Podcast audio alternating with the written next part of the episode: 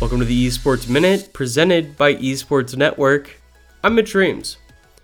The first of our two stories today is alleged cheating in the Fortnite World Cup qualifiers.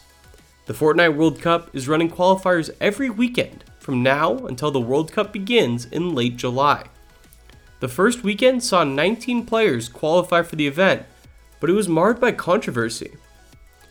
Jonathan Kosmala, who was competing for Team Kaliber for the World Cup, was outed as a cheater by the person he bought the cheat from. The creator of the cheat, which allowed Kosmala to see players through walls, said he is clear about not using his cheats to win money, which is what Kosmala was trying to do. Kosmala was kicked from Team Kaliber after the allegations became public. But he wasn't the only one. A player named Dubs actually qualified for the World Cup by finishing second in the North America East Division. After results were published, a different dealer of cheating software came forward saying Dubs bought cheats from him. Dubs has denied the accusation, and no action has been made against him at this time.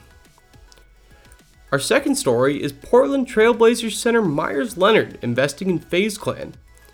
The Blazers are competing against the Oklahoma City Thunder in the playoffs, and Meyers wore custom FaZe Clan sneakers in the last regular season game.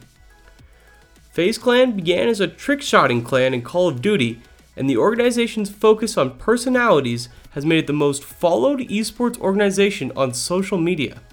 That's all for this edition of the Esports Minute presented by Esports Network. Thanks for listening.